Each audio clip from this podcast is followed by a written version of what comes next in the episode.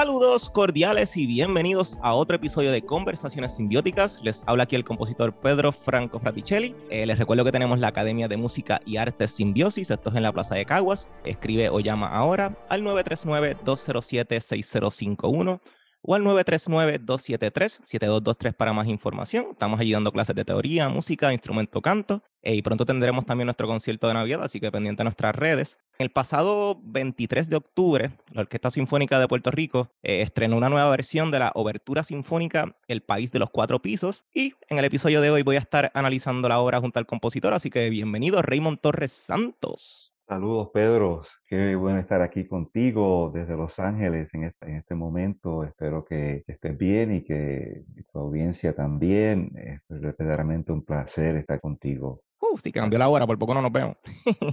sí, cierto. Antes de hablar sobre la obra en sí, eh, quería dar un, pues un trasfondo, un contexto sobre, sobre el ensayo de José Luis González, que es el escritor del ensayo. Eh, José Luis González fue un puertorriqueño, eh, nacido en Santo Domingo, eh, que vino aquí con su familia huyendo de la dictadura de Trujillo. Eh, entonces, pues nada, aquí en Puerto Rico luego lo exilian en los 50 hacia México eh, por sus ideales independentistas. luego allá en México pues se queda hasta que muera, hace su carrera. entonces, haciendo su carrera, uno de sus estudiantes allá en México le preguntan pues cuál era su opinión sobre la cultura puertorriqueña.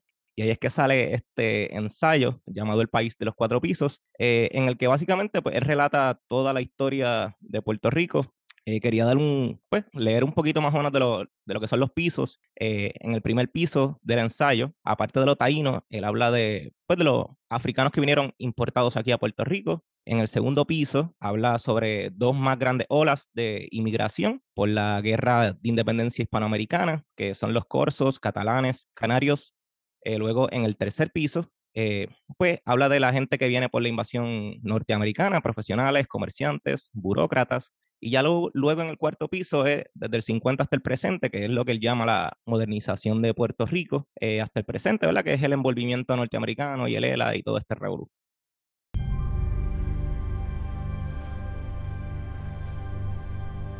Así que pues nada, vamos ya con ese contexto, vamos a hablar un poquito sobre la obra. Esta obra, Raymond, ¿verdad? Tú la escribiste hace 30 años atrás, ¿fue? Pues mira, sí, eh, es una obra de 1988 eh, se da como una encomienda de la Corporación de las Artes Musicales, como tú bien sabes, la sombrilla que ha acogido por muchos años no solamente la Sinfónica de Puerto Rico, también el Festival Casals, eh, en un momento por muchos años también el Conservatorio de Música de Puerto Rico y siempre ha tenido unas otras actividades que también en el pasado fue esto de las orquestas juveniles y también las orquestas e-, en sectores menos privilegiados de, Puerto Rico. Así que es una sombrilla, es una corporación que ha atendido todo el quehacer musical en Puerto Rico. Y en ese entonces, en los 80, tenía, eh, además de todo lo que he mencionado, tenía un festival de orquestas juveniles de Latinoamérica es un concepto, como tú bien sabes, que más bien es traído como de Venezuela, en donde se incorporaron orquestas sinfónicas juveniles y de las cuales ha salido, pues, ha sido una cantera, ¿verdad?, de, músicos que incluye a Gustavo Dudamel, que es el director eh, genial que dirige justamente acá donde yo vivo, en Los Ángeles, la Filarmónica de Los Ángeles y que ha servido como modelo, ¿verdad? El sistema, vamos a ponerlo así, ¿verdad? El llamado el sistema. Eh, así que fue más bien inspirado en ese sistema que en Puerto Rico se incorpora este festival y se traen eh, jóvenes. Hay un fondo donde se trae jóvenes a Puerto Rico para que en el verano eh, haga música. Mira qué concepto tan bonito, ¿verdad? Inclusive Dudamel, que yo conozco, me mencionó que tuvo, que fue uno de esos jóvenes que vino a Puerto Rico tocando violín en ese entonces. Así que eh, digo todo esto como trasfondo de lo, que, de lo que es la génesis de este proyecto, como parte de ese festival del 88 particularmente, pues se me encarga hacer una obra para ser tocada por una orquesta que, de todos estos jóvenes. Así que, eh, como tú bien sabes, Pedro, eso pues, pues tiene unos elementos básicos. Eh, presupone que tú vas a escribir una obra para orquesta, sinfónica, presupone de que no puede ser una, eh, eh, una obra muy larga, presupone que no puede ser una obra que tenga unas exigencias técnicas demasiado eh, altas. Así que básicamente ese contexto, ¿verdad? Pues te trae a qué puede ser. Y tú como compositor, pues te tienes que imaginar ahora, bueno, ¿qué vas a escribir, verdad? Porque pues que tiene que ser algo original. Y usualmente una de las cosas que los compositores, que como nosotros, que empezamos a escribir con, en música y que tenemos que escribir una partitura que va a ser leída por el director y partitura que va a tener todos los elementos de todos los instrumentos, pero tenemos que, que pensar, bueno, ¿y ahora qué, verdad? Tenemos una página en blanco. Ahora, ¿qué será lo que vamos a escribir? Eh, como tú recordarás en otros conversatorios que hemos tenido sobre mi obra, eh, mi obra se ha dividido en, en, obras que están relacionadas con la tradición puertorriqueña o inspirada en la naturaleza o la espiritualidad, mm, simplemente cosas abstractas que no tienen nada que ver con lo anterior, pero también otras que tienen que ver con la literatura. Y justamente esta obra cae dentro de esas obras que están inspiradas en la literatura. Eh, para mencionar esta, tendría que mencionar las anteriores. Eh, yo he escrito pues obras inspiradas en, poemas o en cuentos o en novelas. Eh, poemas, por ejemplo, el, eh, recuerdo la canción de las Antillas de Luis Lloren Torres, hice una, un poema musical.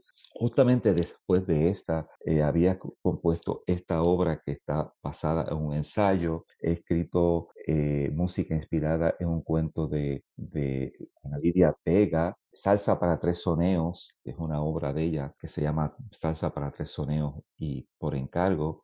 Eh, hice una obra de, piano inspirado en eso. Eh, he hecho una obra de, inspirada en la novela de Luis Rafael Sánchez, La guaracha del macho Camacho para dos pianos. Así que esta obra cae dentro de ese mundo, ¿verdad? Y eh, en aquel entonces recuerdo que en los 80 yo estaba como ahora, eh, viviendo en Los Ángeles, lejos, y, siempre, claro, siempre pues voy a Puerto Rico, parte de los, del año resido en Puerto Rico. Recuerdo que en aquel entonces pues había, eh, pues los 80, eh, es donde realmente pues se ve pues la industrialización de Puerto Rico, los cambios sociales en Puerto Rico, y, pero la misma vez había muchas librerías. Ahora que se acaba de morir un librero muy importante en Puerto Rico y que había librerías por donde quiera y en Plaza Las Américas había una librería muy peculiar que se llamaba Teques. Allí, Pedro, tú no, uno podría llegar, igual que luego hubo pues, imitaciones americanas, Borders y Barnes Nobles, ¿verdad? Pero allí en Teques, eh, recuerdo que en ese entonces, los años 70 y 80, tú podías llegar allí y pues en un, en un lugar tan novedoso como fue la Plaza, Plaza Las Américas en ese entonces, que para nosotros ahora es, es dado de que existe, pero ya en esa época, pues, pues el momento, el, el boom donde todo el mundo llega. Y tener una, una librería como Teques fue muy, muy importante porque allí,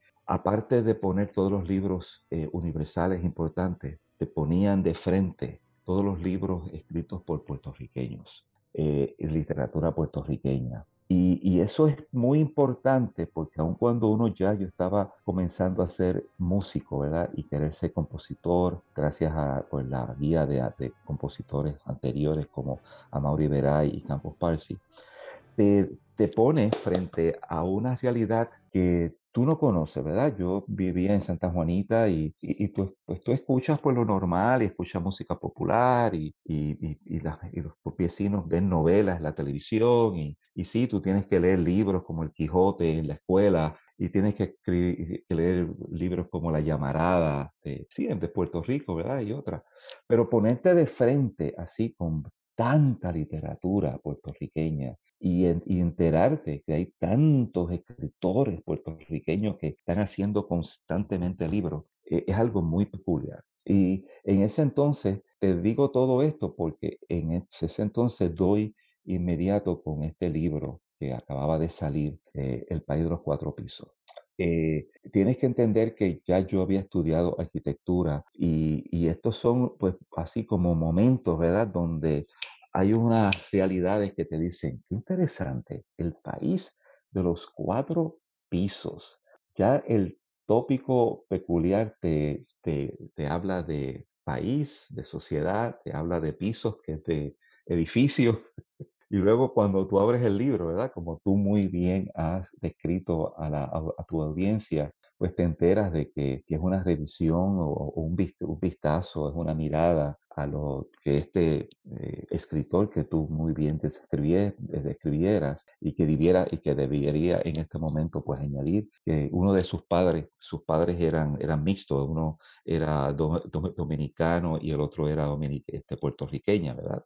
Que aun cuando él naciera en, República Dominicana tenía ya inmediatamente esa conexión con Puerto Rico. Así que fue interesante ver ese libro y pues inmediatamente pues me di a utilizar el tema, el título por lo menos, pero a la misma vez pensar en que como tú bien describiera, él hace unas descripciones de lo cuáles son esos pisos puertorriqueños, pues quizás pues eh, que la obra tuviera aunque es una obra de un movimiento, pues debo recalcar, ¿verdad? Eh, mi obra musical es de un, movimiento, igual que la obra de, de, González es una obra solamente, ¿verdad? Con varios capítulos. Pues me di la tarea de más bien pues describir, no necesariamente en el, en el mismo orden, describir esas influencias que Puerto Rico ha tenido. Así que con eso pues te digo brevemente de lo que se trata la obra y, y cuál fue pues el ímpetu inicial sí, algo, algo importante que hizo lo de, lo de las librerías, que hoy en día Norberto también siguió esa tradición porque está la, Norberto en Plaza de las Américas que murió hace poco. Este, la importancia de, la literatura, correcto. Este, me gustaría hablar sobre el proceso composicional porque tengo entendido que la obra la construyes en base al título, que es El País de los Cuatro Pisos, no tanto eh, pues del ensayo como tal. Eh, ¿cómo, se, fue ese proceso de componer la, la obra? Eh, ¿Cómo la estructuraste? Como la viste pensada. Sé que tengo aquí una estructura base, eh, más o menos, te la voy a leer para, pues, para, este, para tener contexto. Básicamente la estructura, pues, comienza como un parque ceremonial en Utuado, ¿verdad? Como una bruma. Luego tiene como un pasaje como de conquistador, como una música de, de batalla. Eh, luego tiene también elementos a lo africano, eso es como, ¿verdad? Un poquito más rítmica la, música, eh, que es como una transición realmente. Y luego viene este, una cita musical de Star Wars, que estaba con, ¿verdad? Conversando con los chicos, este, con Juan y Cristian sobre, sobre eso. Y, eso, y pues me chocó porque es como, eso es Star Wars.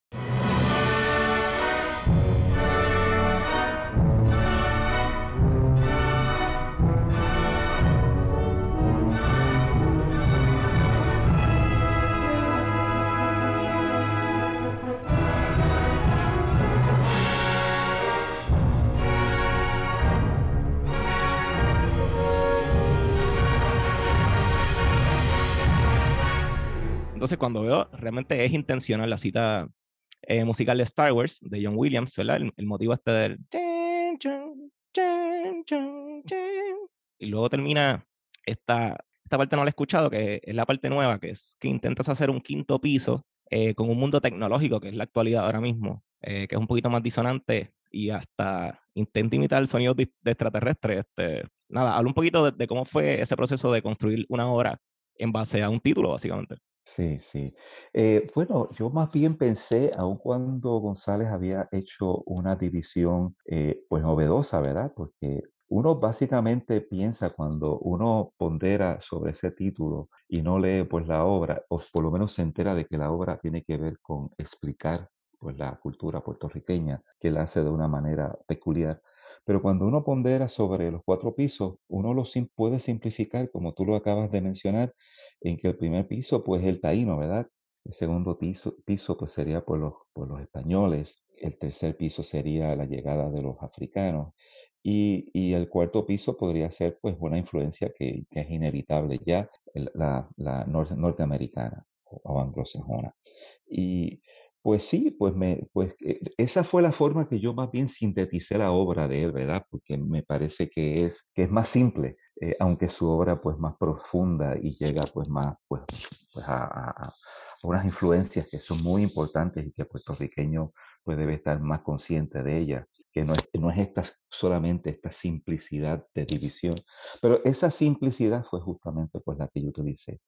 Eh, pues mira, musicalmente, vamos a hablar musical porque cuando llega el momento de, de la música como tal, eh, esa es la diferencia entre la, escribir una novela, una obra literaria que es bien específica, que uno puede leer las palabras y las oraciones y claramente uno puede eh, sentir pues la, pues la, pues la línea de pensamiento del escritor o por otro lado uno ve un cuadro y se para frente al cuadro y uno puede mirar los colores y la forma y aun cuando uno no supiera de qué se trata pues la obra, uno la mira y desde aspecto, por lo menos desde aspecto de forma y de colores, uno puede más o menos entender. En la música, como tú bien sabes, pues empieza, termina, eh, pasa por los oídos de uno, por el espectador, y, uno tiene que empezar a hacer unas conexiones. Eh, y, ahí es donde estamos. Eh, ¿Qué conexiones tenemos que hacer? Bueno, la, primera es cómo vamos a, a, describir el mundo indígena, ¿verdad? como tú bien sabes, no sabemos concretamente cuáles, cuáles son, cuál es la música de los indígenas porque no había grabaciones, no había un método de, escribir pues la música, ¿verdad? Sí se han hecho unas especulaciones y que son bastante cercanas porque los taínos pues pertenecían a un grupo eh, de otros indígenas cercanos y, de hecho sabemos que muchas de sus características venían de grupos que venían de Sudamérica, particularmente de Venezuela y Colombia, ¿verdad?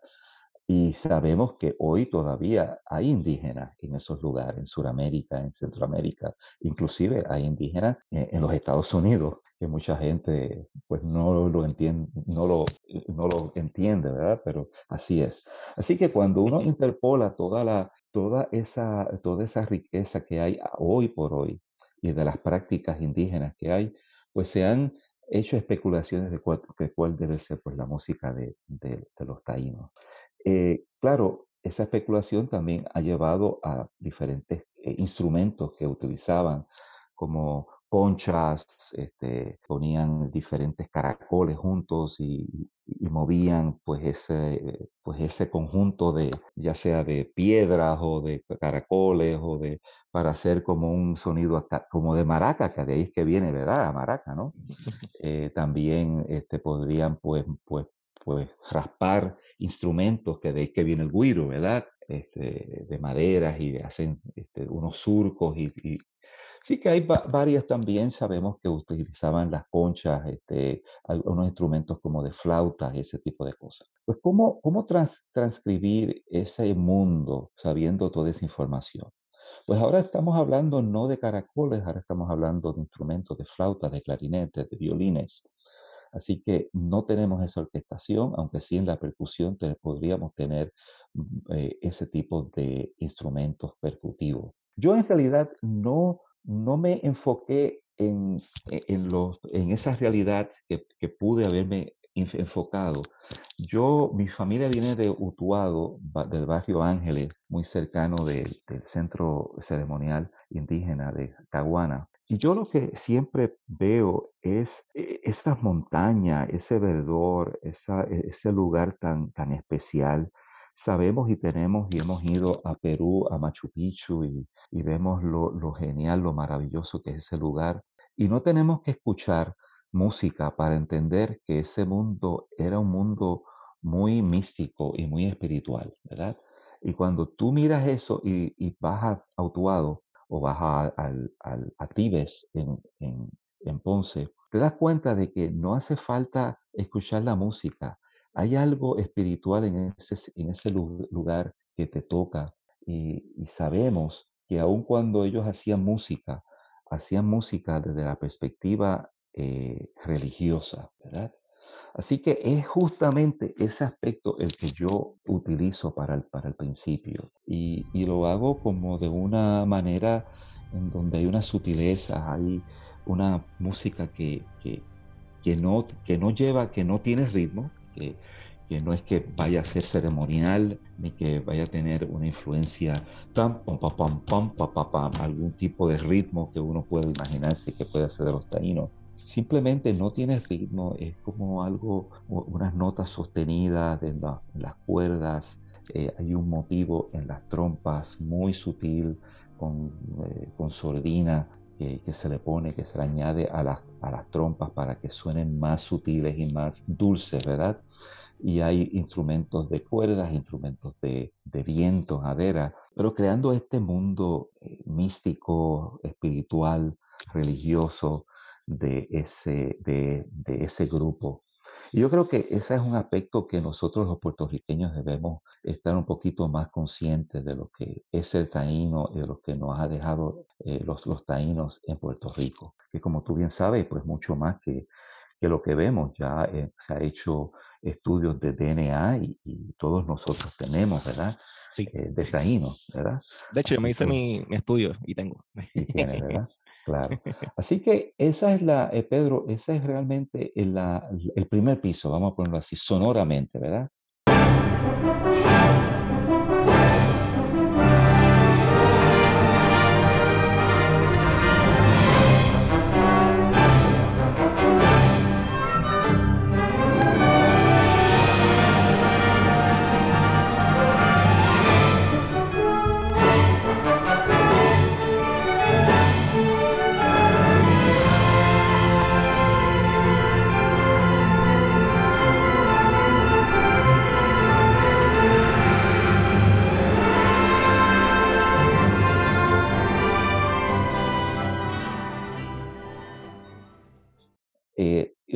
Pues, ¿qué tiene que ver pues lo español? Pues eh, en esa época sabemos que los españoles eh, tocaban un redoblante cuando llegaban a los lugares, tenían, tenían músicos, ¿verdad? Y rápidamente pues sacaban unas, unas clases de, trompetas y, y, de redoblantes para celebrar cierto momento este, bélico, ¿verdad? Que cuando llegaban a un lugar sacaban los, este, ese redoblante y esas trompetas para... No eran guitarras los que traían los, inicialmente, los, los laúd ni ese tipo de cosas, era algo sonoro grande, poderoso, ¿no? Eh, así que eh, hay una ruptura inmediata en la obra en donde empieza esos metales y esa percusión a sonar grandilocuente, casi como una fanfarria, ¿verdad?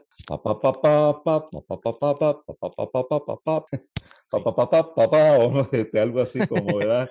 Como que llegamos, ¿no?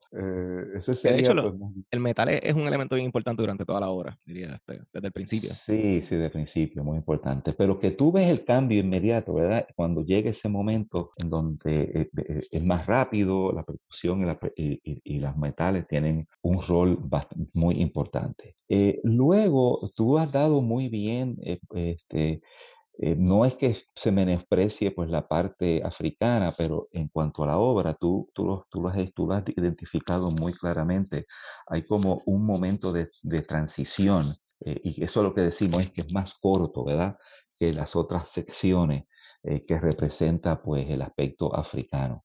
Sección que luego yo pues, elaboro más tarde, por eso es que quizás eh, yo las revisé porque me di cuenta de que ese, esa transición era muy corta y igual forma que había hecho unas secciones bastante amplias para, eh, para representar a los demás eh, grupos ¿verdad? de Puerto Rico, pues hacía falta. así que muy bien, tú has identificado, hay una sección que sirve de, de transición que representa pues la, el aspecto africano. Y luego pues entonces damos al, al, aspecto anglosajón, que ahí pues podríamos, eh, ¿verdad? Las posibilidades pudieron haber sido pues utilizar el jazz, por ejemplo, eh, para, para, para, para, representar pues el mundo de, Estados Unidos, que de hecho es como lo que se considera algo autóctono de Estados Unidos, ¿verdad? Hay muchas influencias y hay muchos... Claro, hay, hay, hay sectores donde se escucha la música un poco, en Estados Unidos, un poco más eh, irlandés, un poco más eh, eh, mexicano inclusive, ¿verdad? Tex-Mex, etcétera, etcétera. Pero se entiende de que el jazz es algo como que, que recoge, ¿verdad? Muchas influencias de Estados Unidos. Con eso lo que digo es que quizás pude haber utilizado el jazz, ¿verdad? Pero me parecía a mí que era que, que se iba a salir un poco fuera del carácter de las, demás, de las demás secciones de la obra. Así que no utilicé eso. En los 80, ya en los 70, 80, pues eh, lo, lo, que era espectacular y grandioso saliendo de, Estados Unidos, pues la parte de Hollywood, ¿verdad? Que desde los años 30, pues ha sido una influencia mundial, eh, particularmente desde la área de donde yo vivo, de Los Ángeles. Eh, y, y, con eso, pues me lleva a a utilizar el motivo de, de Star Wars. Ahí debo añadir que tengo que, añadir algo muy personal, ¿verdad? En los años 80, cuando yo me formaba como compositor, ya estaba, ya para ese entonces, en el 88, había ya pasado por, el entrenamiento en el Conservatorio de Música de final del 70, de principios de los 80, eh, de, de UCLA, eh, de mi maestría y mi doctorado, que lo terminé justamente a mediados de los 80 ya había pasado por ese entrenamiento, particularmente seis años de entrenamiento en Los Ángeles. ¿Y, y por qué Los Ángeles? Porque desde niño eh, había sido influenciado por la música de, Hollywood. Eh, o sea, nosotros, como tu generación, han sido influenciados por Star Wars de los años 70, de los 80, cuando ustedes empiezan a nacer, y, y los 90. Pero ya cuando yo nazco, pues ya había pasado pues la, lo que se considera la época de oro de, de Hollywood, que los, de los años 50. Así que yo he sido muy influenciado ya desde, desde niño por la música de, de Hollywood, de Alfred Newman, de, de Korngold, uh, de Waxman, eh, Tiomkin. Eh, todos esos son hombres que son ya antiguos, ¿verdad? quizás no tienen ningún sentido para ti, pero son los grandes compositores que formaron pues, pues Hollywood. Claro, ya en 70 y 80 pues llega pues la figura de, de John Williams, que básicamente, que es el compositor de Star Wars, que básicamente lo que él hace es que conecta, lo conecta la generación tuya y mía con, con la generación eh, no anterior, la que había pasado mucho anterior de la, de la mía. Eh, recuerdas que ya en mi, en mi época eh, la música de, de, Hollywood, antes de que llegara a John Williams, había, había tenido una transformación en donde era más bien, eh, se había utilizado el jazz en, la, en, la, en, las películas, se estaba utilizando el rock en las películas, eh, de ahí es que sale eh, compositores más lights, vamos a decirlo así, como, como Henry Mancini, muchas canciones, el uso de mucha canción, de mucha melodía linda, canciones que se van a convertir luego en hits porque se van a seguir grabando y va a tener letra y van a ser grabadas por, por, por, por Frank Sinatra, por, por, por todos los grandes cantantes americanos. Así que Hollywood había tenido una transformación. Ahí también había utilizado música de jazz, de ahí es que sale Quincy Jones, de ahí es que sale, se había utilizado a Duke Ellington para hacer música de, cine. Y John Williams entra en los 70 y 80 y es eh, la persona que, que, que le dice al público, no, un momento. Anteriormente la música había sido mucho más grandiosa utilizando orquesta sinfónica, menos melodías de, de, canciones, menos uso de jazz, menos uso de, de, rock, porque no existía obviamente anteriormente, pero nada de eso. Entonces, John Williams es la persona que, que nos recuerda al público de que la música puede, ser, puede volver a ser sinfónica inspirada en lo que había inspirado a aquellos músicos anteriores, que era básicamente la música del siglo XIX, del último, del, del final del siglo XIX. Quiere decir, inspirada en Schumann, en Schubert, en Tchaikovsky, en Rachmaninoff, en, en Wagner, en Strauss, en Mahler, ¿verdad? Y eso es lo que representa John Williams en los 70s, 80. Ese es mi mundo ahora. Y todos los que estamos en ese mundo, en ese momento, lo que queremos es John Williams. O sea, si yo estoy inspirado en la música de cine ya, que había sido inspirado en esa música sinfónica anteriormente, sí conocía pues la de Henry Mancini, el cual conocí, fue mi, mi, mentor y, y, y, me gustaba, y, Quincy Jones, que también luego se convirtió en mi mentor, pero más bien esa música sinfónica de los años 50 era la más que me interesaba. Pues imagínate, llega John Williams a recordarnos de que la música puede ser de esa manera en ese entonces de los 80, mi, mi, mi, meta era ser otro John Williams. Y si me interesaba la música de, cine, el cual pues me llevó justamente a UCLA a estudiar música de cine con otro de los grandes de esa época de, de oro, que fue David Raxin, que fue mi, mi maestro fue una de las razones por la cual yo fui a UCLA, porque era el último mogul de esa época dorada de, Hollywood. Pues te podrás imaginar, llega John Williams, pues un recordatorio bien claro y de una persona que vive y que está activa. Así que con eso lo que te digo es que es, eh, fue como el, el motivo perfecto de añadir en esta obra, que es una obra sinfónica, que es mi obra, que es una obertura sinfónica, eh, está pasando este recordatorio en Hollywood de que la música empezó siendo sinfónica en los años 40 y 50, 30, 40 y 50. Pues imagínate, yo creo que fue pues el eslabón perfecto de utilizar y de, representar al mundo americano eh, utilizando un motivo de, este, de esta nueva era de, de, la música hollywoodense que representa pues John Williams. Así que es por eso, ¿verdad? Que yo utilizo ese, ese motivo para representar pues Rosajo. Nice. Eh, antes de ir al, al, último movimiento, ¿verdad? Que es el nuevo, o el último motivo, que es el quinto piso, eh, me gustaría saber cómo fue recibido por los estudiantes en, en aquel entonces esta obra. Pues mira, eh, como te podrás imaginar, esos estudiantes que venían, que eran de Puerto Rico, que muchos de ellos ya están, son, son de la Sinfónica ahora, porque claro, el énfasis era de de ese festival era de crear más músicos que tocara violín, viola, cello. Esos son instrumentos que realmente uno tiene que empezar a estudiar desde niño, ¿verdad? Uno puede empezar a estudiar eh, percusión y, metales y, viento, madera y piano eh, eh, en, edades más avanzadas.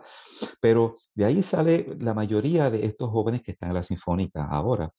Pues yo creo que eran jóvenes muy talentosos, ¿verdad? Que, venían o estaban en Puerto Rico y que se formaba ese festival de orquesta, pues fue muy, muy bien recibido y la obra, eh, aunque fue pensada en, en, limitaciones técnicas, tampoco eh, es una obra excepcionalmente fácil, ¿verdad? Y mira, lo tocaron muy bien. Si tiene unos eh, ahí. sí, sí, sí, y la percusión es complicada, ¿por qué? Porque eh, contrario a la música popular, donde un conguero pues se queda estacionado tocando conga y un timbalero se queda estacionado tocando timbal, y el único que cambia es el bongocero que de vez en cuando cambia a, campana, ¿verdad? Es el único que dobla. Eh, eh, en, la, en, la, música sinfónica, un percusionista tiene que ser un, un pulpo. ¿Qué quiere decir? Tiene que tener 10 manos y tiene que estar tocando con una mano el xilófono cuando ya está preparándose para tocar el, el guiro en otra, ¿no? Este, y el, así que eh, es una obra complicada en ese sentido y contestándote a tu pregunta, pues mira, eh, eh, inmediatamente se acogió, fue muy bien tocada por esta, por esta orquesta y inmediatamente fue acogida por la Orquesta Sinfónica. Yo he tenido muy, muchas buenas eh, ejecuciones de la obra, como te podrás imaginar, después de todos estos tres, 30 años, y se ha convertido en una obra que se ha, que se ha tocado mucho. Y eso pues nos lleva pues ¿verdad? A, lo que, a, lo que, a la próxima pregunta que yo sé que es la que, qué es lo que viene luego, que, ¿por qué la revisión, verdad? Sí. Sí, sí, eh, precisamente. Eh, también me gustaría saber el plano armónico. Tenía tal vez una, eh, una progresión ya trazada en mente o simplemente fue, fue como ideas que fueron, que fuiste musicalizando poco a poco? Pues mira, Pedro, eso es una buena pregunta y para los que nos escuchan y aquellos jóvenes que están componiendo, y yo que soy profesor de composición, he sido profesor de composición 34 años, no lo digas muy, muy, muy duro. Y, yo tengo 33. Tú tienes 33 a nivel universitario todos estos años. Eh, la composición es un proceso, ¿verdad? Y es como también la composición cuando uno escribe un, ensayo. Eh, cuando los jóvenes eh, se, les pide en las escuelas que hagan un, ensayo sobre algún tópico, lo inmediato es, pero ¿por dónde empiezo? ¿Pero qué hago ahora? Y así mismo pasa con la música. ¿Qué hago ahora? ¿Por dónde empiezo?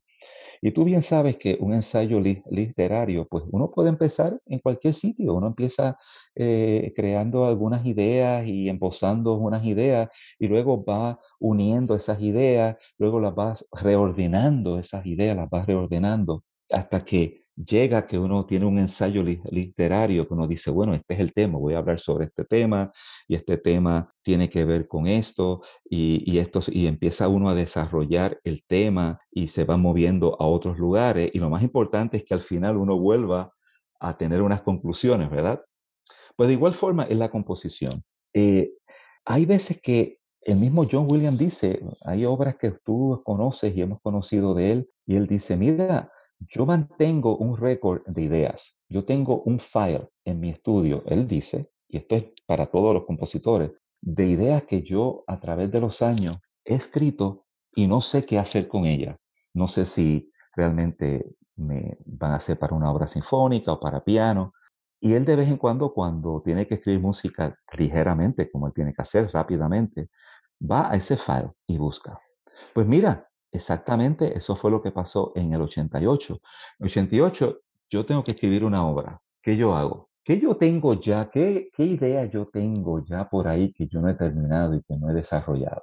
Pues hablando de, de, de tus 33 años y de tus estudios que tú has tenido, pues tú tienes que recordar que cuando tú comenzabas, tú empezabas a escribir algunas ideas y quizás posiblemente pues las tienes por ahí todavía que no has, que no has desarrollado, ¿verdad? Sí, un montón. un montón, ¿verdad? ¿Verdad? Es un montón. Pues así mismo pasó con, conmigo. En el 88 yo dije, fíjate, yo nunca terminé una pieza que yo comencé en el conservatorio a finales de los 70, que había escrito para percusión y metales. Y mira qué interesante que tú dices que mi obra tiene mucho metal, ¿verdad? Sí. Pues contestándote a tu pregunta, yo recurrí a unas notas que yo tenía de finales de los 80, que había empezado una obra para percusión y metales. Y ese fue mi base para componer esta obra. Y luego descubro, y luego descubro que eso, como te digo, no solamente John Williams lo hace, sino que los compositores, todos los compositores siempre hachemos eso. Y cuando he, leído sobre historia de, de, Mozart, de Haydn, de Beethoven, de, de, de Tchaikovsky, de, de, Schumann, de Mendelssohn, todos han cambiado, todos han buscado algo que han tenido en el pasado. Oye, ahora es que yo puedo, y no es solamente es que ahora puedo, sino es que también yo creo que las obras y las ideas tienen que madurarse. Pero madurarse, yo quiero decir, uno es el que tiene que madurar intelectualmente, ¿verdad? Para poder ver esas ideas y quizás verlo en el, eh, desde una perspectiva diferente a lo que las vio anteriormente. Uno vio esa idea, obviamente, y dice, ¿y ahora qué yo hago? Verla desde afuera, como dice esa idea. verla desde afuera, verla desde afuera, exacto. Y tiene que pasar un tiempo para que entonces tú mirar esa idea y decir, oye, esta idea puede desarrollarse de esta manera, puede desarrollarse de otra. Y justamente tuvo que pasar como ocho años para que yo mirara esa, esa, esas páginas y dijera, mira, qué interesante. Pues mira, esa música era de, lo, de, de ocho años anteriormente, ¿por qué era que era más difícil para mí desarrollarla? Pues mira, era una obra donde empieza en sol, una nota sol, y luego yo empiezo a tocar unos acordes en la bemol mayor para aquellos que saben música. Así que ya tú te puedes imaginar cuál es el, cuál es el reto. Iba bien, iba bien, iba bien.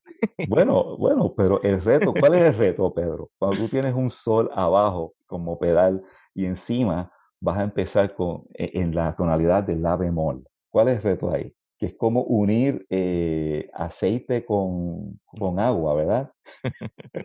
Porque el sol es una nota que no solamente no pertenece al acorde de la, de la bemol, sino que si se perteneciera, eh, tú, la pondrías usualmente arriba de la triada de la bemol y te conviertes en una séptima mayor, que la música popular y desde la época, desde la música de, de, Debussy y de Ravel, pues se ha utilizado esa nota arriba, una, una, una séptima, ¿verdad?, sobre la triada.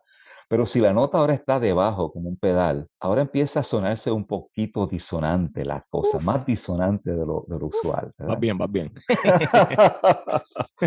y si luego tú empiezas ese sol y contra la bemol, eh, añades un fa sostenido. Wow, ahora tienes la bemol, sol y fa sostenido. Tienes un clúster ahí y ahí es donde ya tú como joven, Bonito, en el mundo tonal y que en esa época en el conservatorio yo era, yo era ya conocido como arreglista de música popular y, y que todo tiene que ser muy bien arreglado, muy bien, los acordes tienen que ser muy bien articulados, de que no suenen tan disonantes en la música popular. Y cuando yo estoy en el conservatorio cuestionándome de cómo solucionar este problema de tener estas disonancias, pues no tenía, el, no tenía el conocimiento de cómo desarrollar eso. Pues justamente fueron años después que ya uno ha utilizado eh, eh, eh, las técnicas de, de, politonalidad, que la música puede tener varias tonalidades a la misma vez. Descubro de que hay tres tonalidades, no dos, tres tonalidades simultáneas. así que justamente ese es, y, y ese es el mundo que yo comienzo y es el que yo utilizo para este aspecto místico de, los taínos, etcétera, etcétera. Y hay como una, ambigüedad, porque eso lo que trae es una ambigüedad, ¿verdad? Que no hay una tonalidad como la música popular, que todo, tiene, todo el mundo tiene que estar en la misma tonalidad, por eso es que suena de la manera que suena y por eso es que las personas pueden recordar y, cantar la melodía, recordar la música. Pero cuando hay tres sonoridades pasando, pues te crea una ambigüedad y, y para el oído que no está relacionado con esa música, pues misterioso, ¿cierto? Sí, es como la fuga que tiene mucho, como que muchas líneas, muchos sujetos y muchas líneas y mucha información, ¿verdad? Que usualmente uno no está acostumbrado, el que está en la música popular. Así que en ese sentido fue interesante. Me tomó eso, ese tiempo y ese, ese es, el, ese, ese es el inicio de la obra. Y eh, luego cuando pasa a, a la parte eh, conquistador, ¿verdad? Eh,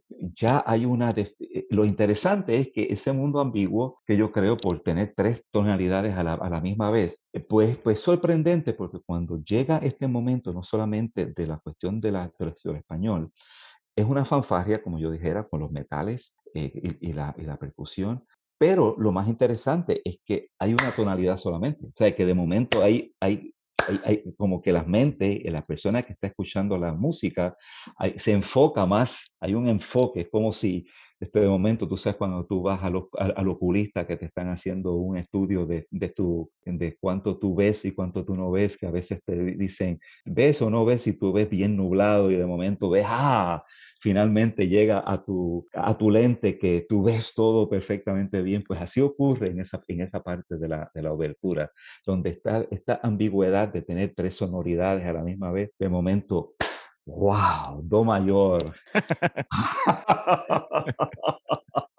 y de nuevo, decimos todo esto porque, como dijera anteriormente, la música es tan abstracta que si no hablamos de esta forma, la gente no tiene, la audiencia no tiene manera de explicarla.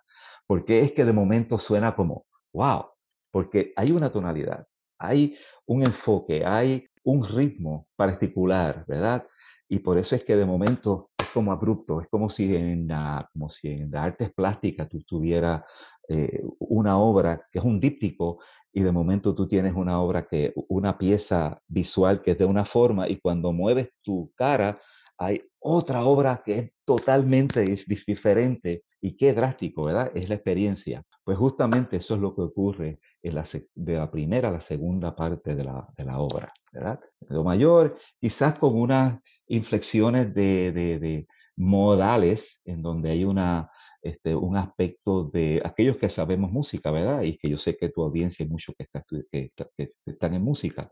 Ahí, ahí estamos en, Do mayor, pero también hay un aspecto de, de, de modalidad, del modo lidio, lidio, así que sería do, re, mi, fa sostenido, sol, ¿verdad? Eh, este, ese, ese sabor que también te da una idea también de lo lidio, porque cuando se descubrió por Puerto Rico fue en el Renacimiento, ¿cierto? Y en el Renacimiento, eh, yo no había pensado de esta manera, pero en el Renacimiento se utilizaban los modos, así que yo estoy utilizando el modo lidio justamente en esa parte, ¿no? Qué interesante, ¿no? Eso no lo había pensado hasta ahora. Bonito, bonito. Wow, me sal, de la que me salvé. sí, entonces después es la, ¿verdad? la transición de lo africano, que es un poquito más movidito, así. de sí, eh ahí, ahí lo que hago, más que, que bregar con la tonalidad, que es, que es el aspecto de, de, de, cuáles notas yo utilizo, eh, ahí juego más bien con, la, con, la, con, la, con el ritmo. Eh, lo, lo, lo, tonal deja de pasar a ser importante y la parte rítmica es lo más importante en esa sección. Que quizás, ¿verdad? Es, es, lo que uno, uno usualmente piensa en la música africana, ¿verdad? Que hay, una, hay algo rítmico y hay una polirritmia, hay varias cosas pasando, que fíjate, que en la, en la anterior había un conflicto de tonalidades, ¿verdad? Que es más bien, pues, de altura de las notas que uno utiliza. Pero en el tercero lo que hay el conflicto más bien es rítmico, donde hay dif diferentes ritmos pasando simultáneamente.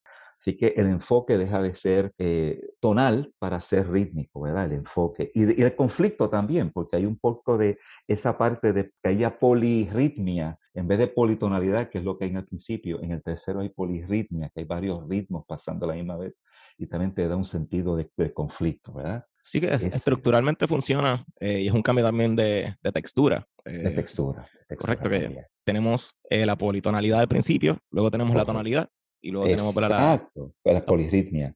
Para luego terminar, por lo menos en esta primera versión, que fue la del 88, es una tonalidad, pero es una tonalidad menos safe, porque estamos, ya estamos citando Star Wars, que Star Wars que tal vez, Star Wars es neoclásico, pero a la misma vez es moderno. O sea que, y tienes como esa vista hacia el futuro de lo que pueda pasar. Eh, y me imagino, ¿verdad? Tú siendo compositor relativamente joven o, a mitad de tu carrera, ¿verdad? Comenzando, eh, y darle ese legado a los jóvenes que toquen tu música. Eh, supongo que pues estaban mirando hacia el futuro, hacia lo, lo, que venía también. Claro, claro. Que ahora estamos en el futuro. hemos estado hablando musicalmente, ¿verdad? En términos musicales, que es lo que a mí me gusta, porque podríamos siempre hablar pues desde el punto de vista simbólico, ¿verdad? Estamos tratando, pero lo que estamos aquí tratando yo de, de explicar es cómo lo simbólico eh, realmente está representado por lo musical. Como yo musicalmente, ¿verdad? Hago una referencia a lo simbólico. Tú, tú, has, tú has dicho muy bien, ahora en esta sección yo creo que hay, eh, no solamente lo musical habría que hablar, habría que hablar de lo simbólico también. ¿Qué significa? El Star Wars tiene el, la simbología de que está hablando de, está representando un mundo externo, otros planetas, ¿verdad? Y está representando el futuro. Así que más bien la gente que escuche ese tema de Star Wars está relacionándolo con eso, no solamente con la película, pero está relacionando con planetas, está relacionando con, con, el espacio, está representando con tecnología, está representándolo con, con el futuro, ¿verdad? Fíjate que pensando ahora, sigue siendo una, una batalla desde el principio, solamente que es una batalla de las galaxias, eh, sigue, pero sigue siendo una... cierto, cierto, eh, todo es, todo es batalla, correcto, y, y, en cierta forma tú puedes pensar que la obra en su totalidad, eh, la obra sinfónica mía, es una, presentación, una representación bélica, ¿verdad? Enteramente, conflictiva. conflictiva, y entonces viene la cuestión sin, simbólica, fíjate, que, que simbólicamente cuando viene el conflicto, y que, los de batalla, como nos habíamos hablado anteriormente, que los españoles tenían sus redoblantes y sus trompetas, ¿verdad? Para significar, pa, pa, pa, aquí llegamos, ¿no? Y ese es el, eso es lo que pensamos en la caballería, por ejemplo, cuando tenemos ese, ese, ese sentido de la caballería, siempre hay una trompeta y hay un snare, este, eh, un redoblante, ¿verdad? Así que sí, tú tienes razón. Y, yo utilizo pues redoblante y el bombo eh, y, los metales constantemente. Como ya tú bien sabes, que, que viene de una obra originalmente que era de metales y de, y de percusión, ¿verdad? Así que está perfecto porque simbólicamente esas dos combinaciones instrumentales han representado pues lo bélico a través de los años, ¿verdad? Eso en cuanto a la simbología, pero en cuanto al, a lo musical, fíjate, lo que John Williams hace en ese tema, cuando lo analizamos en el tema de Star Wars, su modelo es el pasado. Y el modelo, volvemos de nuevo, es el final del siglo XIX. Lo que él utiliza en ese tema, hablando ya musicalmente, es una relación también conflictiva, porque no es el uso de acordes diatónicos, quiere decir aquellos que saben música, acordes que vienen de una escala mayor o menor. Él no utiliza en, Star Wars eh, cambios de, de acordes que están relacionados con una escala mayor o menor. Él utiliza una relación que es conflictiva porque es un acorde que pertenece a una escala contra otro acorde que pertenece a otra escala que, está, que es distante a la escala original. Tará, pam, tará, pam, pa, pa, otra escala más. Está usando tres escalas, fíjate. Tará, pam, tará, una tercera escala, un acorde que pertenece a otro tercer acorde que pertenece a otra tercera escala. Pues fíjate qué interesante. Mi obra comienza al principio con sol, vamos a poner que también representa como tres, como tres pisos musicales. El sol abajo como pedal, el la bemol y el fa sostenido arriba, ¿verdad? Que son tres cosas que no, que no unen. Y justamente el tema de Star Wars tiene tres acordes que tradicionalmente no, no unen, no, no pertenecen a la escala original. Aquellos que saben música, si estamos en Do mayor, y uno se va a una tercera más arriba, en música popular y música tonal, uno va a mi natural, a mi menor, de do mayor a mi menor. Y si va una tercera más arriba, va a sol mayor.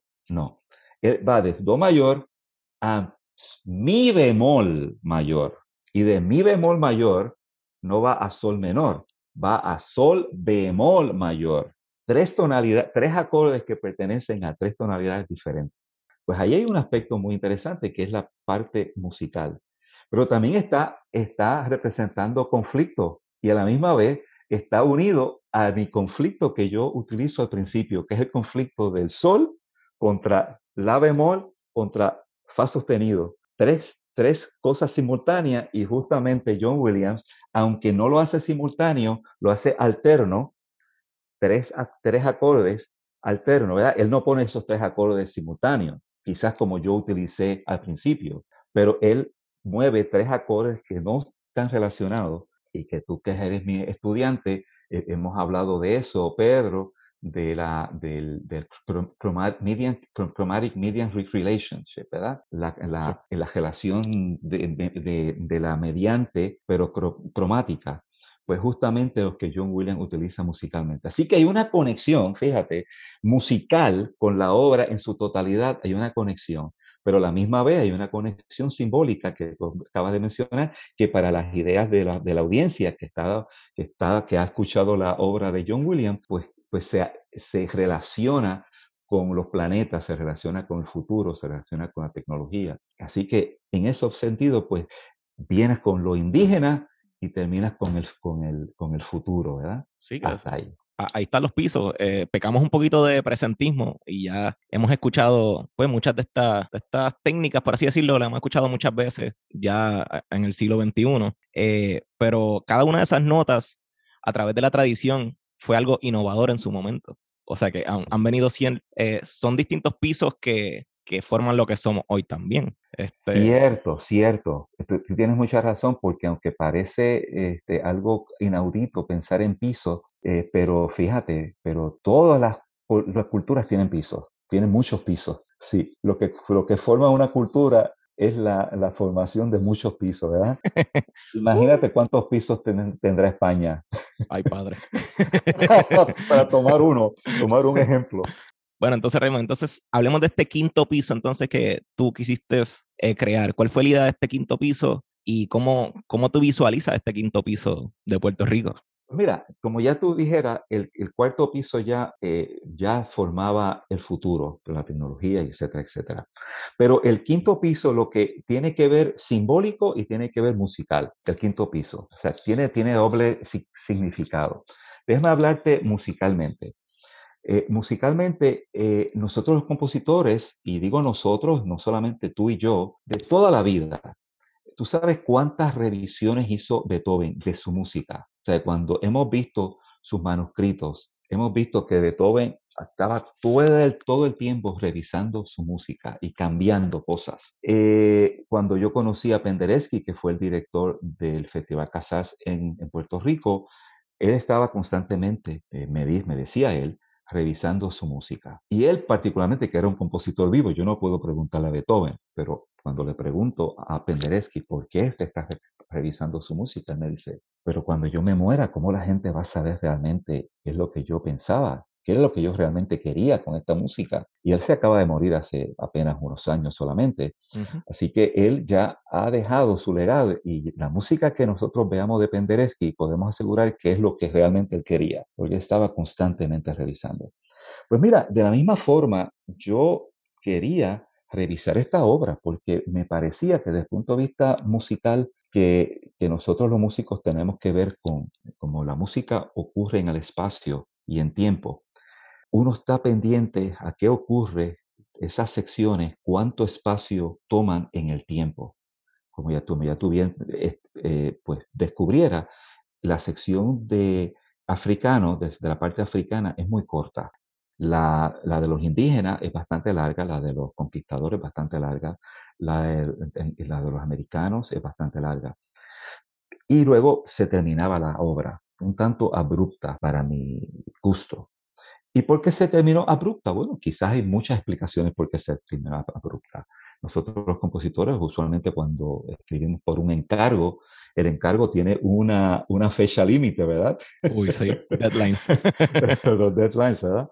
No sé, pero posiblemente eso pudo haber sido una de las, razones por las cuales se terminó abruptamente y, y ya, y luego, claro, como, como, comenzara, como comenzáramos nuestra conversación, uno tiene que madurar las ideas, ¿verdad? Ya cuando pasa el tiempo que uno ve una obra, de como tú dijiste ahorita, desde la distancia, pues uno la ve de otra manera, así como yo vi una obra que yo escribí en el conservatorio a distancia de ocho años después, la vi de una perspectiva. Imagínate ahora ver mi obra del, del 88 a distancia en el 2000, 2001. Uno la ve a distancia uno ve imperfecciones, ¿verdad? Sí. sí. Y una de las imperfecciones fue esa, fue el final abrupto que había. No solamente era final abrupto, sino que recuerdo que yo terminé con, con lo que usualmente llaman un gong, pero que, que en las culturas eh, orientales eh, se conoce como tam tam. Eh, terminé con el gong y, y básicamente eh, eh, eh, terminaba el gong después que la orquesta terminaba y, casi la gente pensaría, ¿verdad? Ese percusionista se perdió y tocó fuera de tiempo. ¿verdad?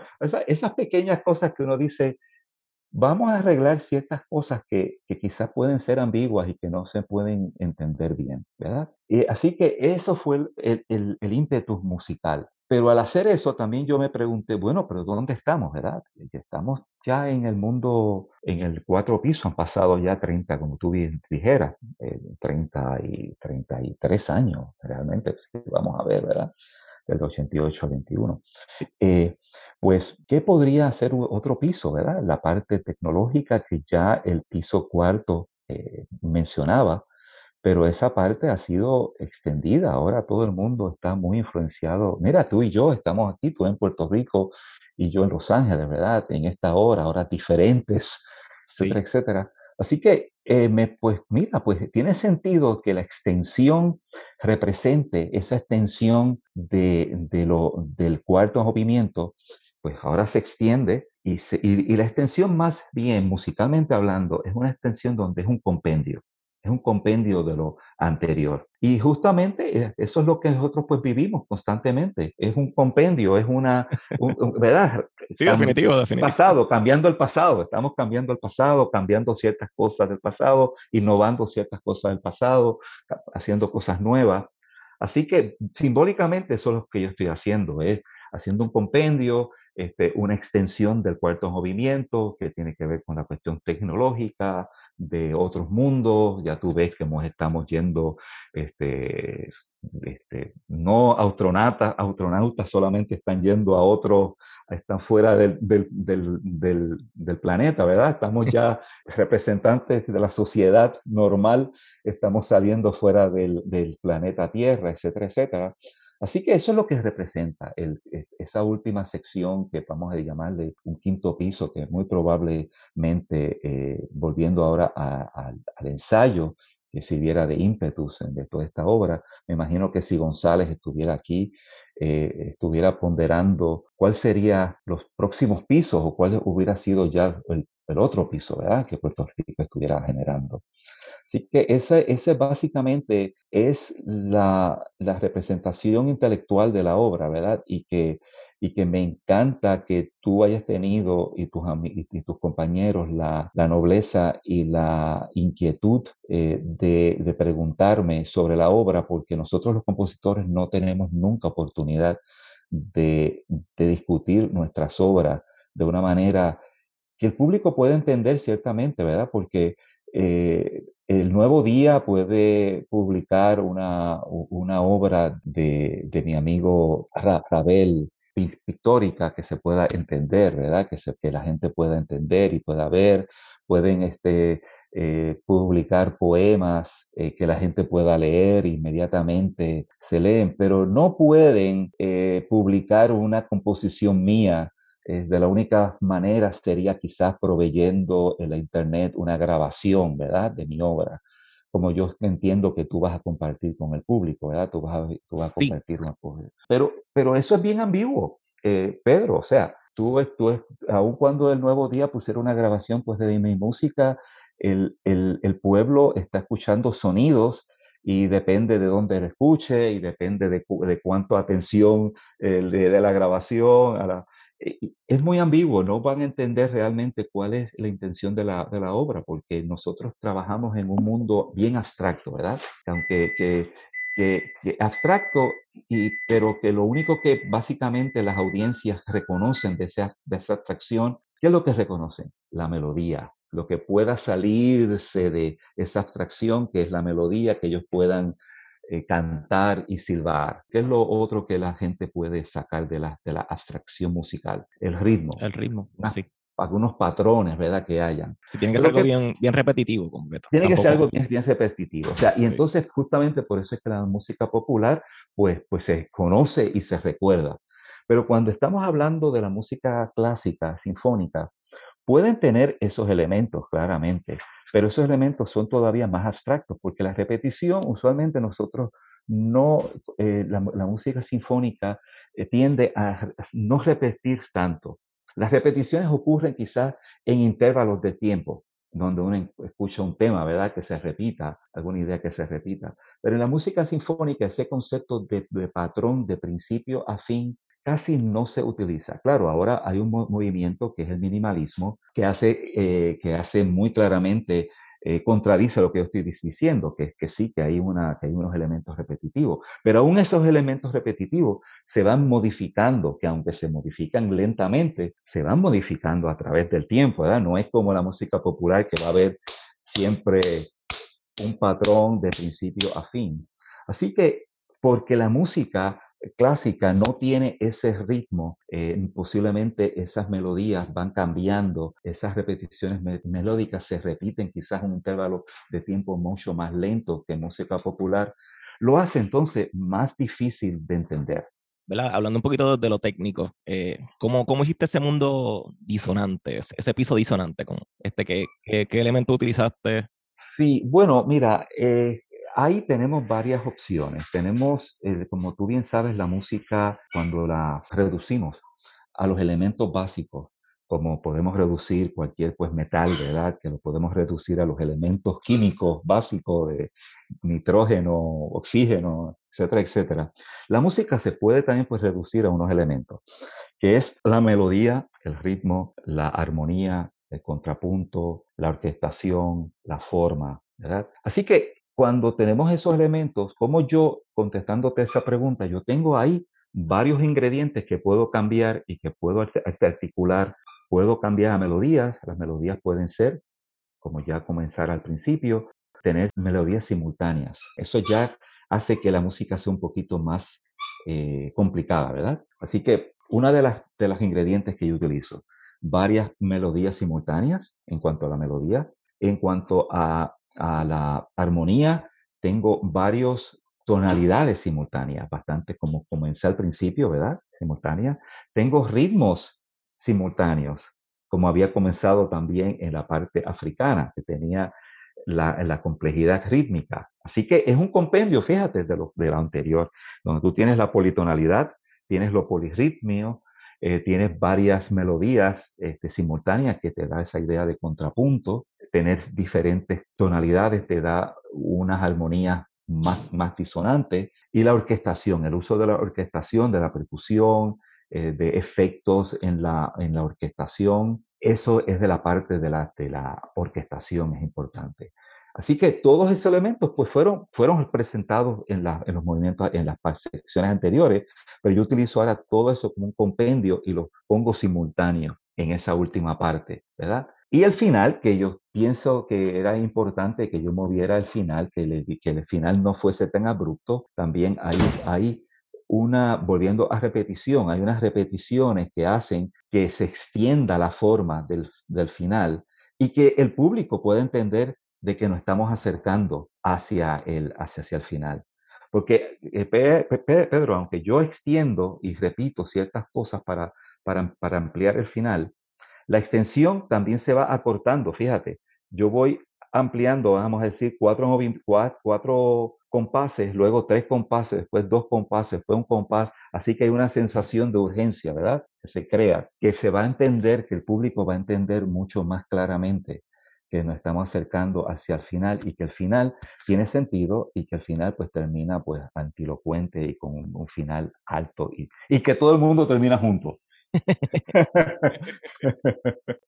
Eh, ¿Verdad? ¿Hubo algún músico de los viejos en, ahora mismo en esta interpretación o, no? No pues interesante, sí, sí sé. Eh, una de las razones por la cual me motivó muchísimo, estaba muy contento de que se tocara esta obra, era porque no solamente me daba una oportunidad de revisitarla, eh, sino también que me daba una oportunidad de que nuevos músicos puertorriqueños conocieran la obra. Así como tú dijiste que tú tienes 33 años y yo, y yo llevo más o menos tu, tu tiempo enseñando, ¿verdad? Que ya lo dijiste claramente. Sí. Eh, esta orquesta es una orquesta joven, esta es una orquesta de, músicos jóvenes, particular, prácticamente una nueva orquesta, en donde ni yo los conozco a ellos ni ellos me conocen a mí prácticamente. ¿ya? Y fue una gran oportunidad para que estos jóvenes puertorriqueños eh, no solamente conocieran después de mí, porque eso no es lo importante, lo importante es que ellos entiendan de que ellos son parte de un continuo, ellos son parte de, una historia musical, así como a Mauri y Campos Parsi me, me, me recordó de que nuestro quehacer como compositor puertorriqueño es un continuo que comenzó muchísimos años atrás y que podemos hablar de compositores como Tavares, podemos hablar de compositores de Braulio Dueño Colón, eh, Aristides Xavier, Felipe Gutiérrez. Eh, así que tengamos una conciencia histórica de que lo que nosotros estamos haciendo lo hicieron muchísimos otros y que nosotros estamos, somos los que estamos ahora pues eh, tomando pues la antorcha de, de, la mano, pero es que es una antorcha que se ha seguido pasando a través de las generaciones. ¿eh? La antorcha que nosotros estamos teniendo es una antorcha de 500 años, ¿ah? no es una antorcha de, solamente de los 33 años tuyos, Pedro, no es una antorcha eh, de, los 20 y pico años de los músicos nuevos que están en la sinfónica, sino de que se entienda de que han existido otras personas. Y yo creo que eso era importante, de que esta nueva generación pues me conociera, yo los conociera a ellos. Eh, es una, una orquesta eh, seria, una orquesta este, muy motivadora, muy, muy respetada, este, con, unos, con unos estándares musicales muy altos, eh, el cual yo pues, pues le agradezco a, a, a, sus directores, particularmente a Maximiano Valdés, como director actual, titular de la orquesta, y que ha hecho una renovación y, de nuevo, no es que la orquesta de antes sea peor o, menor, o mejor, o que esta sea mejor. No estamos hablando de eso. Estamos asegurándonos de que una, una nueva generación eh, continúe moviendo la antorcha a otras generaciones en el futuro.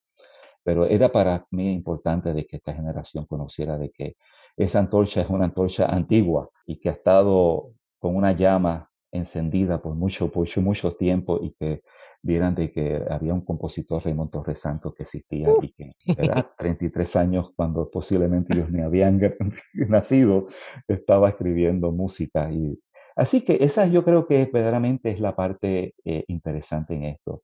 Eh, y claro, y, y, le doy las gracias por la directiva, por esa, por esa nueva generación, eh, el cual incluyo, por supuesto, a Rafael Enrique Irizarry, que es el, director auxiliar y que, como tú bien sabes, y se debe decir aquí, fue el que dirigió la obra que se estrenó hace una semana atrás, digo, su nueva versión.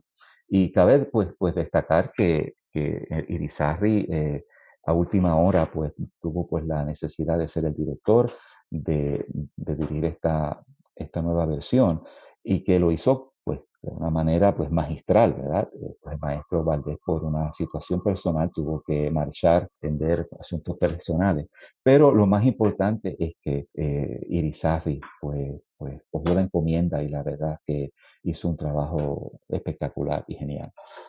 Hay, hay dos cosas de las que me gustaría hablar, eh, pero primero, eh, ya estamos terminando, pero quería citar algo que salió en el periódico de, de algo que tú dices, es que estoy muy contento de que la Orquesta Sinfónica esté ofreciendo conciertos de música contemporánea y de músicos puertorriqueños. Es importante que haya oportunidades para compositores puertorriqueños y que puedan imaginarse que sí pueden escribir música sinfónica. Este, nada, me parece, me gustaría que abundaras un poquito sobre, sobre esta frase en particular. Yo creo que esa frase eh, pues abunda lo que yo acabo de decir anteriormente de, lo agradecido que estoy de que de poder eh, ver a estos jóvenes tocando Eh, pero sí, pero abunda también a la, realidad de que veo que en todas las temporadas se ha estado incluyendo música puertorriqueña. Pero quiero, quiero abundar y añadir, Pedro, que yo creo que, y no es porque tú estés aquí, creo que el quehacer tuyo y de otros jóvenes y de otras entidades puertorriqueñas es la de hacer esto mismo que estamos haciendo tuyo, el de traer al compositor, a los intérpretes, de que nos, nos cuenten la historia detrás de la obra, detrás de su, de, su quehacer, es sumamente importante. Eh, lo que yo no añadí en esa, en esa cita es que hace falta lo que tú estás haciendo y lo que ustedes están haciendo. Educar, educar.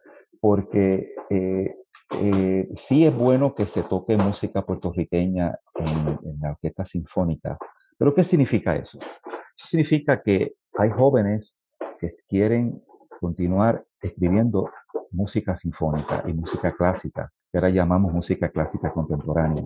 Pero esa música clásica contemporánea también tiene una historia, ¿verdad?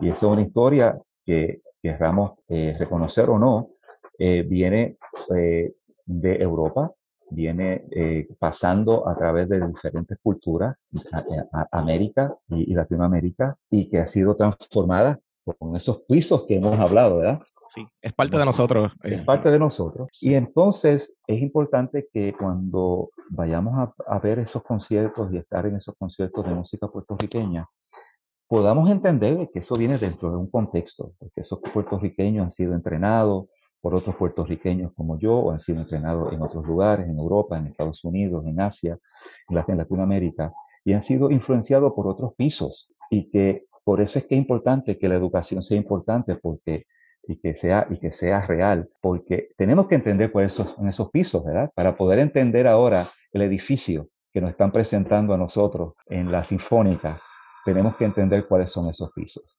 Y, y, en la música contemporánea particularmente, pues esos pisos eh, muchos pues tienen que ver con la música de Stravinsky, tiene que ver con la música de Bartók, tiene que ver con la música de, de, de Boulez, de Stockhausen, de Copland, de Villalobos, de Ginastera, de Campos Parsi, de, de, de Veray. De... Entonces, si no conocemos esos pisos, cuando nos presentan el edificio, el edificio o se va a ver extremadamente grande para nuestra comprensión, el edificio se va a ver demasiado feo para nuestra comprensión. El edificio se va a ver demasiado disonante para nuestra comprensión, pero es en la educación donde, con lo que tú estás haciendo y otros, que podemos entender cuáles son los diferentes pisos, para entonces poder enfrentarnos al edificio. Sí, definitivo. Este, sí, precisamente eso, eso mismo era lo que queríamos hacer, eh, porque suele pasar mucho, ¿verdad? Como dices, que recientemente se ha, se ha, estado tocando más música puertorriqueña en los conciertos de la Sinfónica, eh, pues las circunstancias no, no, importan, lo importante es que se está tocando música puertorriqueña, pero a la misma vez eh, se toca la música y ya, y desaparece. Y no hay como una profundidad, no hay como un seguimiento. Realmente, pues no es, no es constante, no es... O sea, hace falta más, más trabajo. Antes antes de los conciertos se hacía una charla, eh, que es verdad que no, no iban muchos jóvenes, la mayoría que iban eran, eh, ¿verdad? Pues gente de APOS y la misma gente de la Fundación Nacional, que pues no era, no era tan, tampoco tan accesible a, a, a, los jóvenes, pero pasaba. Y ahora mismo yo creo que eso ni está pasando tampoco. O sea que una obra tan hermosa como esta, eh, con tanta historia, con tanto bagaje, eh, que tiene tanto para sacarle, tanto armónicamente como estructural, como simbólico, y pues simplemente pues se toca como obertura de otras dos piezas eh, como la del pájaro de fuego y de, y de Tchaikovsky, que son, son buenas piezas, son, son otras obras maestras, pero siento como que eh, le falta pues darle la importancia que merecen eh, compositores como tú, Raymond, o, o, pues compositores como nos, como yo, o otros compositores sí. que están ahora mismo eh, trabajando. Tú estás ¿verdad? bien claro, Pedro, muy claro. Yo creo que las dos cosas son necesarias. Eh, eh, gracias a, a, a, la tecnología y pues y uno de, los productos positivos de la pandemia es que estamos haciendo cosas virtuales, ¿verdad? Y hemos, eh, como, hemos aprendido de que no necesariamente tenemos que hacer las cosas eh, presenciales. Eso que tú acabas de decir, de hacer una, una charla antes y que no iban jóvenes y quizás iban solamente pues los, los, usuales, ¿verdad? Las, las, personas usuales que van a los conciertos. Pero ahora con esta tecnología, pues mira, se puede hacer eh, algo virtual, pre, pre-concierto, en donde todos los jóvenes están, ya saben que va a estar en YouTube, que va a estar en diferentes redes. Eh, yo creo que eso va a cambiar y está cambiando y, y, lo que tú estás haciendo, Pedro, y tus compañeros, es encomiable y, yo sé que se están haciendo otras cosas. Eh, sí, es, necesario que, que, nos eduquemos, que nos eduquemos particularmente. Eh, mira, eh, una de las cosas que en Puerto Rico hay que hacer, tú eres compositor, yo soy compositor y, hay compositores de música sinfónica y música clásica contemporánea, pero no conocemos las obras de los anteriores. ¿Tú te imaginas que, que nadie ha visto una obra de Amaury Veray sinfónica? ¿Sabes cómo es posible que compositores jóvenes como yo y como tú y, y la generación nueva eh, como tuya, que no conozcan ni mi obra, que yo no conozca, no haya visto, digo yo he visto, pero que, que, que usualmente no se hayan visto obras de Campos Parsi o de Veray, que no hayan las partituras disponibles.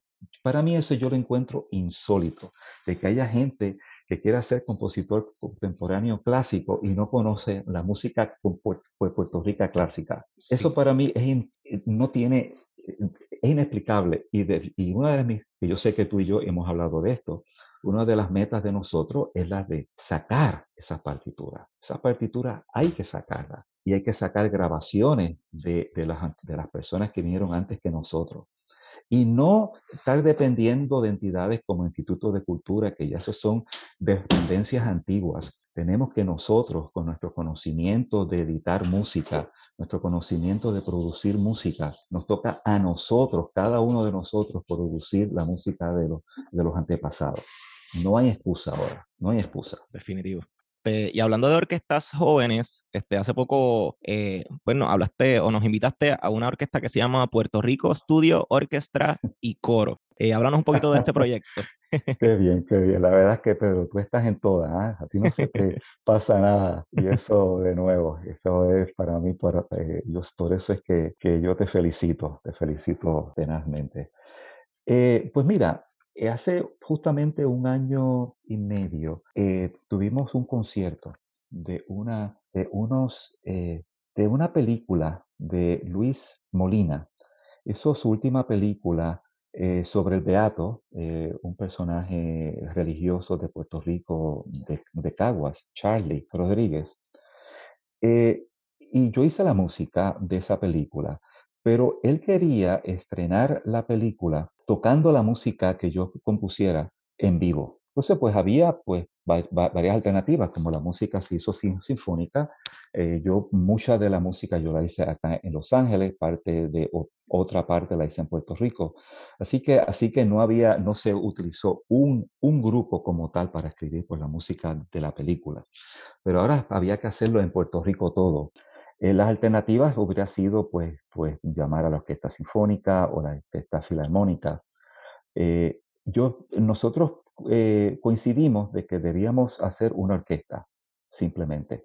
Y como yo escribí no solamente para la orquesta, también escribí para coro mixto, y escribí para coro de niños, pues eh, era necesario crear una orquesta y crear un coro y crear un coro de, niños. Así que eh, se creó una orquesta que se llamó, y yo la llamé, y yo la creé, Puerto Rico Studio Orchestra and Chorus. Así que ahora de ese inicio y de esa experiencia, ahora existe esa orquesta, existen músicos puertorriqueños jóvenes que tocaron en esa orquesta, existen músicos o cantantes jóvenes que estuvieron en el coro de niños y en el coro mixto, que quieren hacer música. Y así que ahora para la audiencia de Puerto Rico y a todos aquellos que quieran grabar y, quieran tocar y quieran eh, utilizar una orquesta y, un coro, tenemos un grupo de jóvenes puertorriqueños, instrumentistas y cantantes que, que, son los que componen esa orquesta que se llama Puerto Rico Studio Orchestra and Chorus.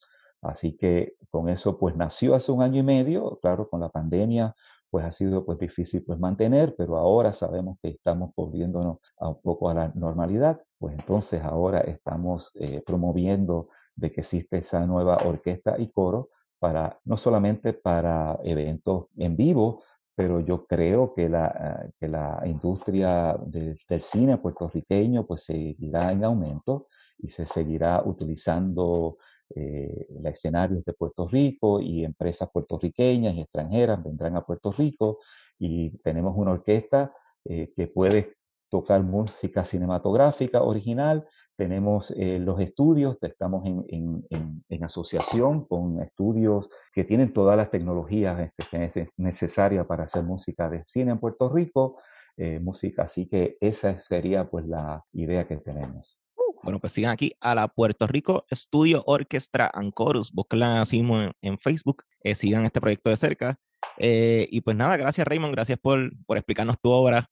Eh, algo nuevo que vayas a hacer, donde la gente te puede conseguir en las redes, tus nuevos proyectos. Sé que tienen varios proyectos por ahí. Qué bien, qué bien. Pues mira, sí, en Facebook, Raymond Torres Santos, y también en un canal de YouTube que se llama Raymond Torres Santos RTS Music, RTS Music, Raymond Torres Santo, RTS Music, YouTube. Y por supuesto, eh, mi, website www.rtsmusic.com. Eh, y vamos a hacer los 100 años de Amor Rivera y, y Campos Parsi, ¿verdad? También. Eso sí, año que viene. Eso, eso, sí, muy bien, muy bien. Estamos eh, con, con, contigo y con tus colegas y asociados y otros compañeros vamos a tener la conferencia sobre eh, la obra y vida de Amaury Veray y Héctor Campos Paz, porque nosotros, como ya tú bien sabes, somos los que vamos a mantener esa antorcha y vamos a, asegurarnos de que la nueva generación conozca también que, que, hubo otras personas antes que nosotros en Puerto Rico que que nos abrieron puertas y que y por eso es que estamos donde estamos. Y la verdad que nos sentimos muy, muy contentos con esta conmemoración. Eh, y, una primicia que quiero darte, Pedro, y a tu audiencia, es que el Conservatorio de Música eh, se ha incorporado a esta conferencia y vamos a estar trabajando junto con ellos para hacerlo, eh, para hacerlo híbrido, tanto virtual como presencial también. Perfecto. Bueno, gracias, gracias Raymond. Eh, gracias por seguir haciendo música. Te queremos seguir escuchando, así que siga haciendo música. Eh, y pues nada, seguimos trabajando. Este, gracias a todo el mundo por haber escuchado otro episodio de Conversaciones Simbióticas. Les hablo aquí el compositor Pedro Emanuel Franco Fraticelli. Me pueden buscar en las redes por mi nombre o en Instagram como Peter Franks 7. Recuerden que tenemos la Academia de Música y Artes Simbiosis, esto en la Plaza Palmere de Caguas. Eh, escribe o llama ahora al 939-207-6051 o al 939-273-7223 para más información. Estamos dando ahí clases de música, teoría, instrumento, canto y seguimos cargando ahí la antorcha. Gracias a todo el mundo por haber escuchado y será hasta la próxima. Bye bye.